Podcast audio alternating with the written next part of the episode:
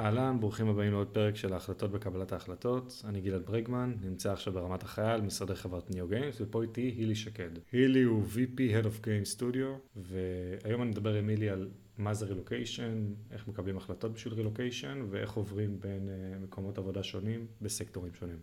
מה קורה הילי? היי hey, גלעד, uh, קודם כל כיף לפגוש אותך. אני אספר טיפה על עצמי, על הרקע, ואז ניכנס לה, יותר לעומק. אז כשהייתי ילד קטן, החלום שלי היה להיות שחקן כדורסל. לצערי נפצעתי, וכנראה גם בכל מקרה הכישרון שלי לא היה מספיק טוב, אז uh, ויתרתי על, ה, על הביג דרים הזה. Uh, במקביל, בגיל 13, קצת אחרי הבר מצווה, קניתי את המניה הראשונה שלי בבורסה בתל אביב. לשמחתי זו הייתה תקופה של כמה שנים uh, של גאות בבורסה, הרווחתי הרבה, והבנתי ש...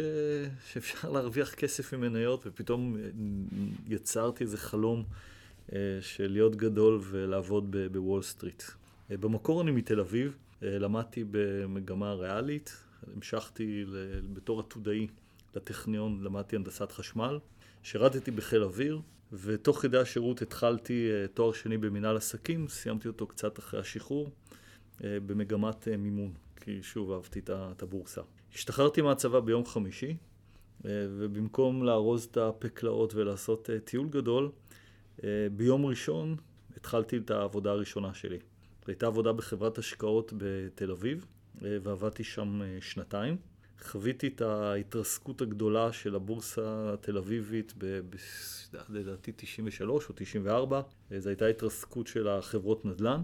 ובתור אחד שהיה בפנים והיה מושקע הרבה והרווחתי הרבה והפסדתי הכל, זה, זה מבחינתי היה חיסון אה, נגד התרסקות.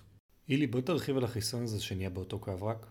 כן, לצערי, מי שחווה אה, התרסקות של אה, שווקים פעם אחת, יש לו רתיעה לקחת סיכונים גדולים בהמשך, בהשקעות. רואים את זה הרבה פעמים בגיוסים של אה, גופי השקעות גדולים, אה, שחלק מהאנשים שמגייסים הם רוצים לקחת חבר'ה צעירים שלא חוו אה, התרסקות כזאת, שלא קיבלו את החיסון הזה, כי אחרת הם יהיו יותר מדי מסורסים ויתקשו לקחת אה, סיכונים. די רואה את זה היום למשל, שרואים את הבועה המטורפת בוול סטריט, שהצעירים רצים, רצים, קונים את כל ה...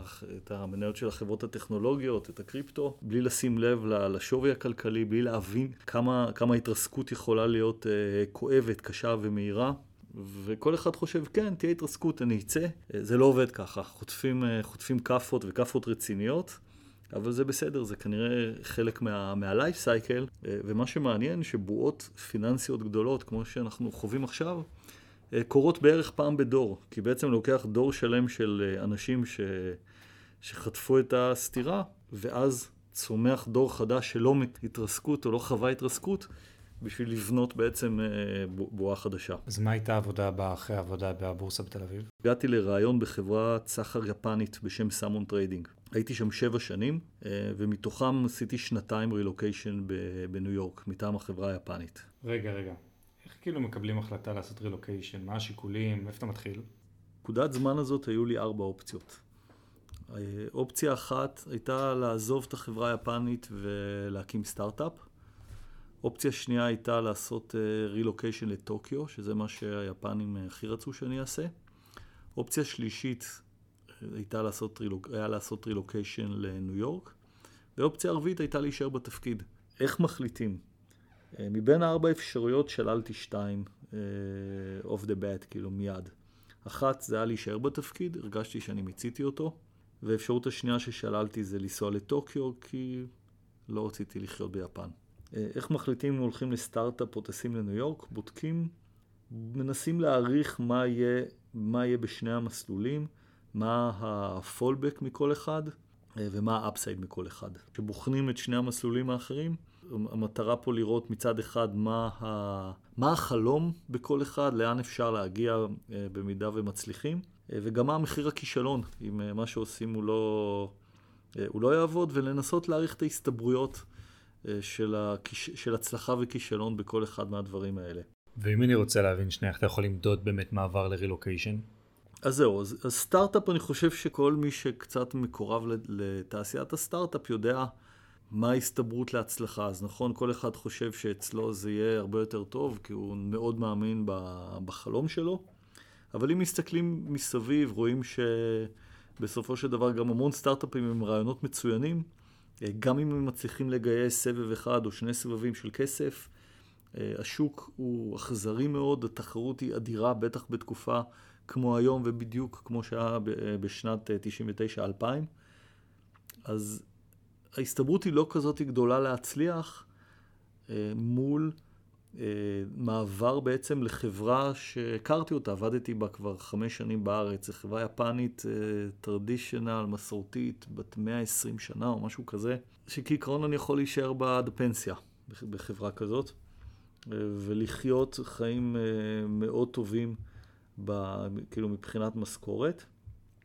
מצד שני, היתרון או ה upside בתפקיד הזה אה, הוא, הוא, הוא כלכלי, כלומר המשכורות בניו יורק הן הרבה יותר גבוהות מהמשכורות בארץ. אני קיבלתי משכורת אמריקאית עם, עם, עם תוכנית בונוסים מאוד, אה, אה, מאוד אטרקטיבית.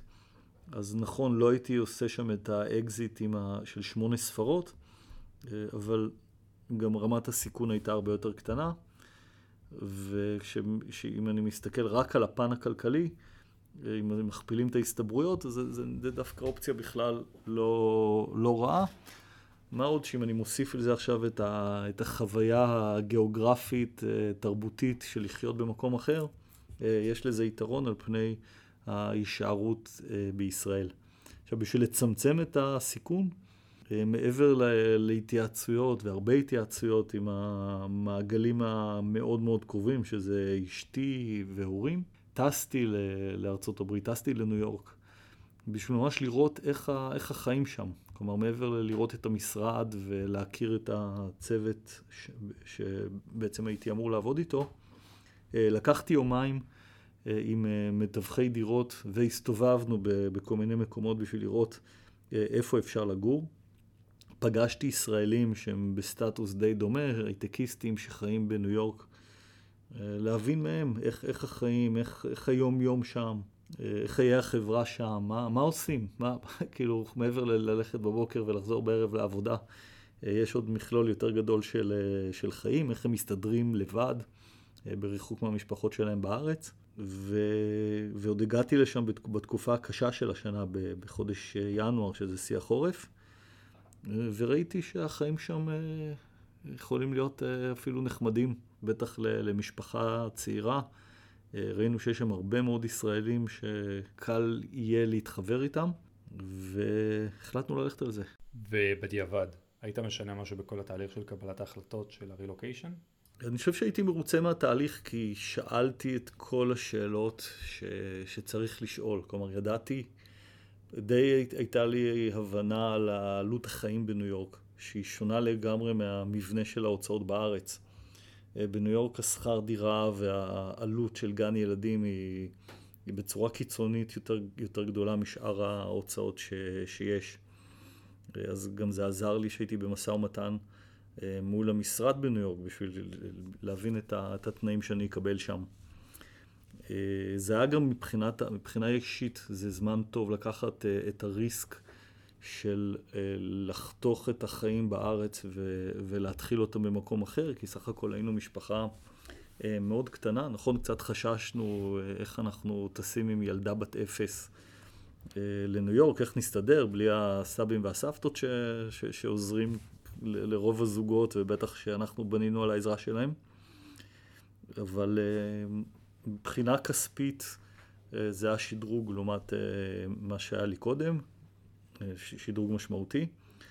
וגם מבחינה תרבותית, להכיר עוד תרבות אה, עסקית, שכמה שאנחנו חושבים שבארץ אנחנו מקום כזה חשוב וכזה גדול ו- וישראלים יודעים לעשות ביזנס, מגיעים לניו יורק ומבינים שישראל היא לא כזאת חשובה כמו, ש- כמו שנראה לנו, אה, וצריך להכיר אה, את, את התרבות העסקית האמריקאית שלמזלי גם הכרתי את התרבות העסקית היפנית, אז זה סגר לי משולש אה, של שלוש נקודות מאוד רחוקות, איך, איך כל, כל, כל בן אדם עושה, אה, כאילו מתנהל מבחינה אה, תרבותית ו- ועסקית. אז לסיכום קצר, רילוקיישן, החלטה נכונה, לא נכונה? מאוד נכונה, כי זה חיזק לנו ברמה האישית, זה מאוד חיזק את התא המשפחתי הקטן שלנו, נולדה לנו גם עוד ילדה שגרנו בארצות הברית. חווינו תקופות קשות מאוד, חווינו את 9-11, אה, באך ממש, זה היה יחסית לא רחוק מהבית שלנו, גרנו באמצע המנהטן. חווינו את ההפסקת חשמל הגדולה של, אה, של ניו יורק, ש... והיו לנו פציעות, שעברנו רגל, יד, כל פעם איזה משהו אחר. ואתה מתמודד לבד, ואתה בעצם יודע שאתה ואשתך צריכים לפתור אה, את כל הבעיות. אין גיבוי, אין כלום, ו, וזה מאוד חיזק את, ה, את, הקש, את, הקטע, את הקשר האישי שלנו, כי ידענו שיש לנו אחד, שאנחנו יכולים לסמוך אה, בצורה מוחלטת אה, אחד על השני. ואיך הייתה החזרה לארץ מבחינתכם? לחזור לארץ זה היה משהו שלא... לא לקחנו בחשבון שהחזרה לארץ היא קשה. לא, זה משהו שפחות מדברים עליו. אבל בדיעבד שדיברנו עם עוד חבר'ה ישראלים שחזרו מארצות הברית או מאנגליה, אה, קשה לחזור. קשה לחזור כי למרות שבשנים חיינו ארבע וחצי שנים בניו יורק, כל שנה ביקרנו לפחות פעם אחת, בדרך כלל פעמיים אה, בארץ. אה, ישראל השתנתה בשנים האלה, זה פתאום, אפילו השפה, הסלנג שונה, התרגלנו כבר לתרבות האמריקאית, לא להגיד נימוס, אבל להתנהלות האמריקאית. אה, הקצב היה שונה ממה שהיינו רגילים. אה, לקח לנו בערך שנה עד שבאמת הצלחנו להתאפס ולחזור להיות אה, לגמרי ישראלים בארץ. לא שזה היה מונע ממני להחליט את אותה החלטה, אבל כן אולי היינו את השלב של הלחזור. אה, כמו שטסנו לשם, אז יש איזו הכנה כזאת פסיכולוגית למשהו חדש. אה, באנו לארץ, חשבנו שנבוא לארץ והכל יהיה סבבה. אה, אז זה לא. אם אני רוצה רגע להיכנס לנעליים שלך, אתה עכשיו בארצות הברית, מרוויח משכורת ונמצא בעבודה לא רעה, למה פתאום לחזור לארץ? כאילו, מה, מה יש בישראל שכל כך גרם לך לחזור? הסיבה, היו לנו שתי סיבות. סיבה אחת, שהחלום אמריקאי לא, הרגשתי שלא הצלחתי להגיע לאיפה שאני רוצה להגיע. כלומר, אני בסופו של דבר נורא רציתי להגיע לוול סטריט, תזכרו עוד פעם, מניות וזה, גיל 13. זו הייתה תקופה של אחרי המפולת של ההייטק. לא היו גיוסים בכ... כמעט בכלל בוול סטריט, אלא אם כן אה, אנשים למדו ב-Ivy League, באוניברסיטאות הטובות בארצות הברית, את ה-MBA. לא עשה להם רושם אה, טכניון, תל אביב, סטודנט מצטיין, מתרגל, דברים כאלה. אה, הם רצו את ההארדקור אמריקאים, על המעט תפקידים הפנויים ש... שהיו להם. וכשהבנתי בעצם שאני לא אגיע לשם uh, anytime soon, אז, uh, אז מצד אחד, מצד שני, הבת הגדולה פתאום כבר מתחילה להתקרב לגיל חמש, והיא, אמנם דיברנו עברית כל הזמן בארץ, אבל פתאום ראינו שההתנהגות שלה אה, היא נהיית יותר ויותר אה, אמריק, אמריקאית, והחלטנו שאנחנו צריכים בנק, בנקודה הזאת לקבל החלטה אם אנחנו נשארים בעצם בארצות הברית והופכים להיות אמריקאים, או שחוזרים לארץ, בארץ יש לנו משפחות גדולות והמון חברים. והחלטנו שזאת נקודה טובה בעצם אה, לחתוך את, ה, את החוויה האמריקאית ו- ולחזור ל- לישראל. חשבת על עוד רילוקיישן מאז החזרה לארץ? הרבה שנים לא, אה, כי בכלל מבחינתי זה לא היה אופציה, הילדות היו, התחילו את כל המסלול של אה, גנים, בתי ספר, גם נורא נהנינו בארץ בקטע החברתי והמשפחתי. אז אה, שנים זה לא, לא, לא הקשבתי להצעות כאלה, למרות שפה ושם כן, כן היה לי.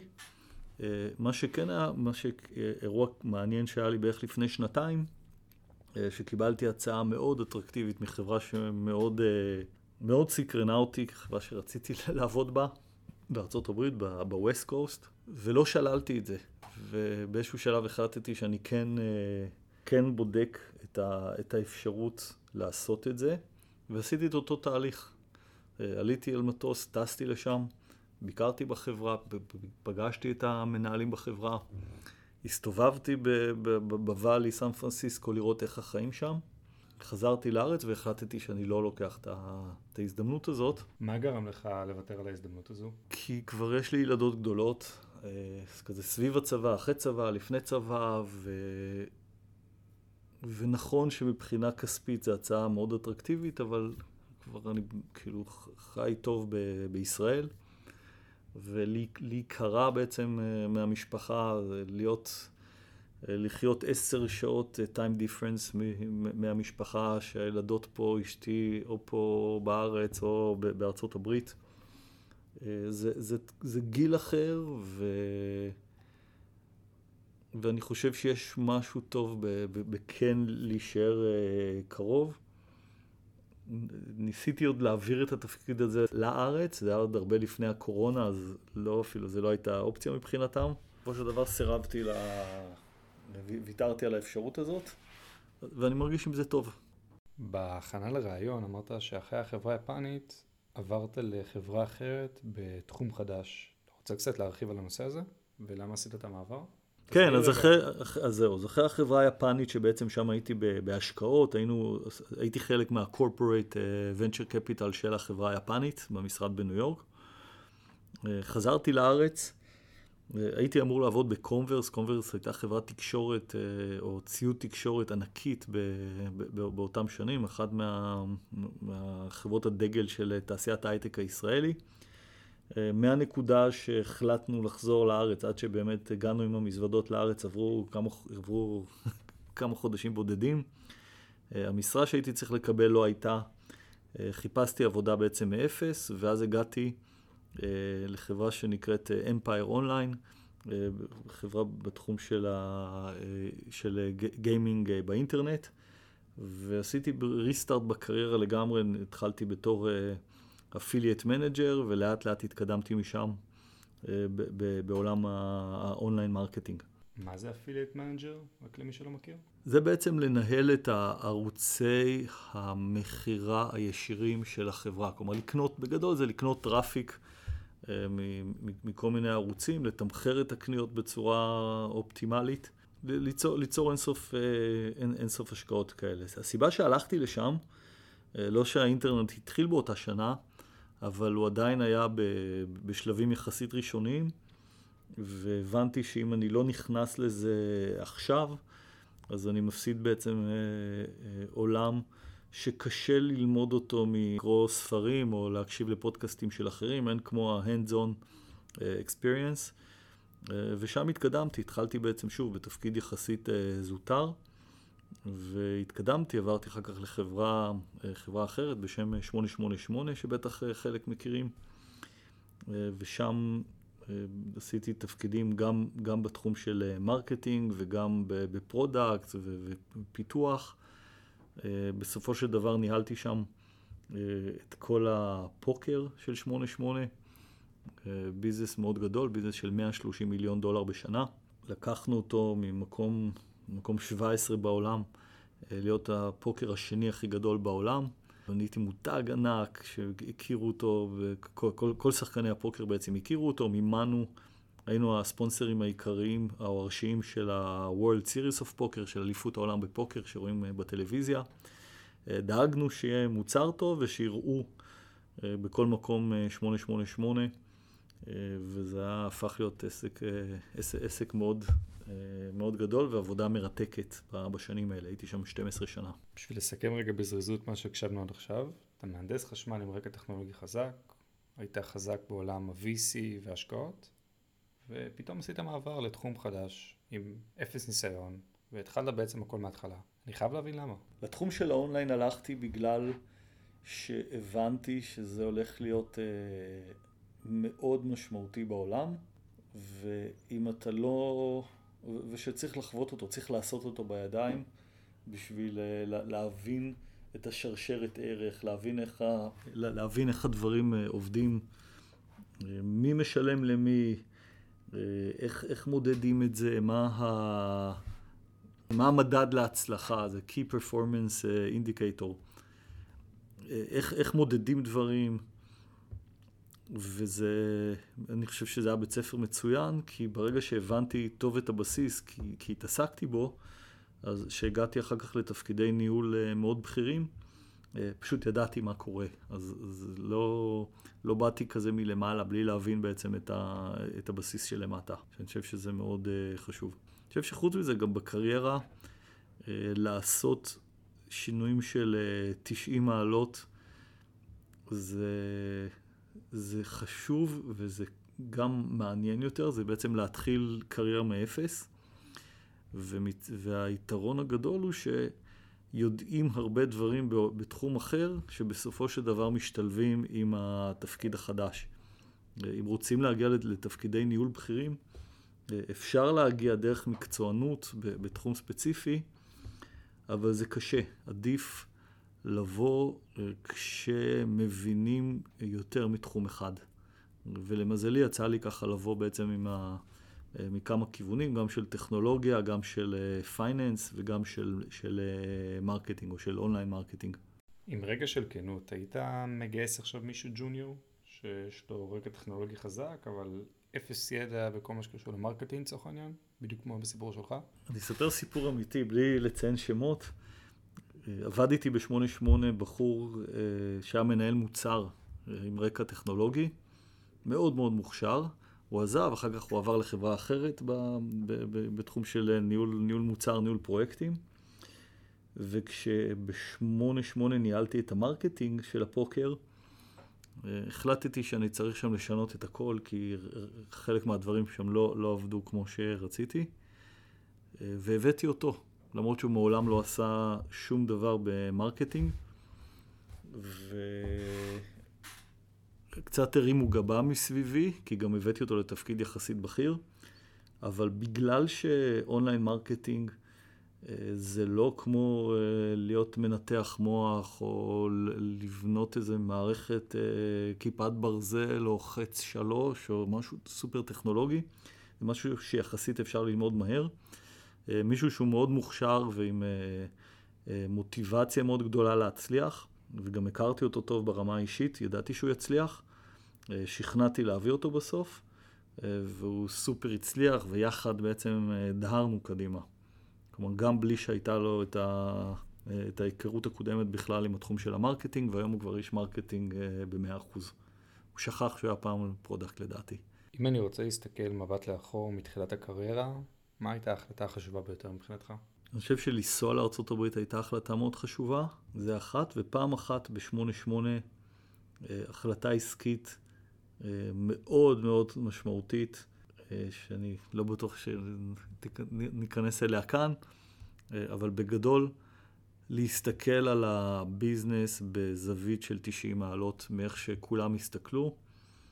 אה, זו החלטה שלקחה אותנו בעצם לבלו אושן לגמרי מבחינה עסקית. בלו אושן הכוונה, במקום להתחרות עם כל החברות האחרות ראש בראש, זה לסובב את הספינה. אה, ולשוט פתאום באוקיינוס שהיה רק שלנו, בגלל זה קוראים לזה בלו אושן, אה, וזה הביא לנו הצלחה ענקית.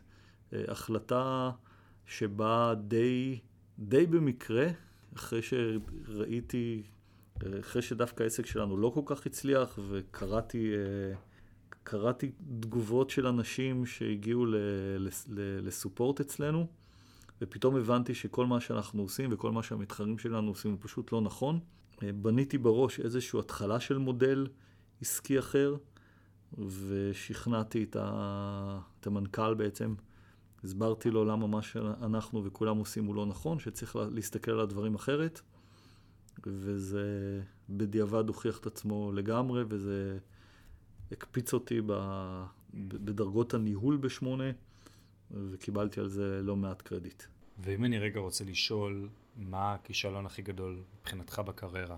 שאתה למדת ממנו הרבה, מה זה יכול להיות? אני חושב שהכישלון הכי משמעותי מבחינתי זה שלא הצלחתי להגיע בסוף לוול סטריט, למרות שבזמנו מאוד רציתי להגיע לשם, והסיבה לזה אה, זה שלא למדתי במקומות הנכונים. כלומר, אם לא הייתי ממהר לעשות את ה-MBA בארץ, אלא מודע ליתרונות של ללמוד בחו"ל את התואר השני באוניברסיטה כאילו מאוד איכותית, והייתי עושה את המאמץ לפחות מנסה להגיע לשם, אני לא יודע אם הייתי מתקבל, אבל לפחות היה לי... כלומר, אני חושב שהטעות שלי הייתה שלא תכננתי מספיק נכון בשלב מוקדם את, ה...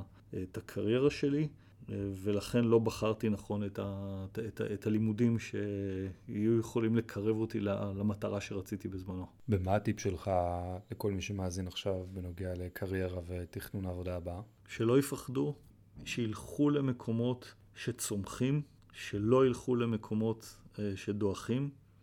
אה, אם אתם נמצאים, בטח אם אתם צעירים, אבל גם אם אתם פחות צעירים, אם, אם אתם נמצאים בתחום שדועך, אל תישארו בו, כי אי אפשר להצליח בתחום שדועך. אה, אל תפחדו לקחת ריסקים ותלמדו. כלומר, תשבו ותקראו חומר ותשאלו שאלות. היום יש את כל המידע שצריך, הוא, הוא קיים, רובו גם בחינם. ותשקיעו שעות בעצמכם בלימוד מעבר לעבודה השוטפת. כלומר, תמיד תפתחו את הראש, תגדילו אותו קצת, תראו גם מה קורה מסביב, לא רק ב... תיזהרו לא לשקוע רק ב... ביום-יום. טוב, אילי, אז uh, תודה רבה. תודה, גלעד. ומקווה שכל מי שהאזין לפרק, אז באמת למד כמה דברים uh, בנוגע לרילוקיישן ומעבר בין עבודות, ונתראה בפרק הבא.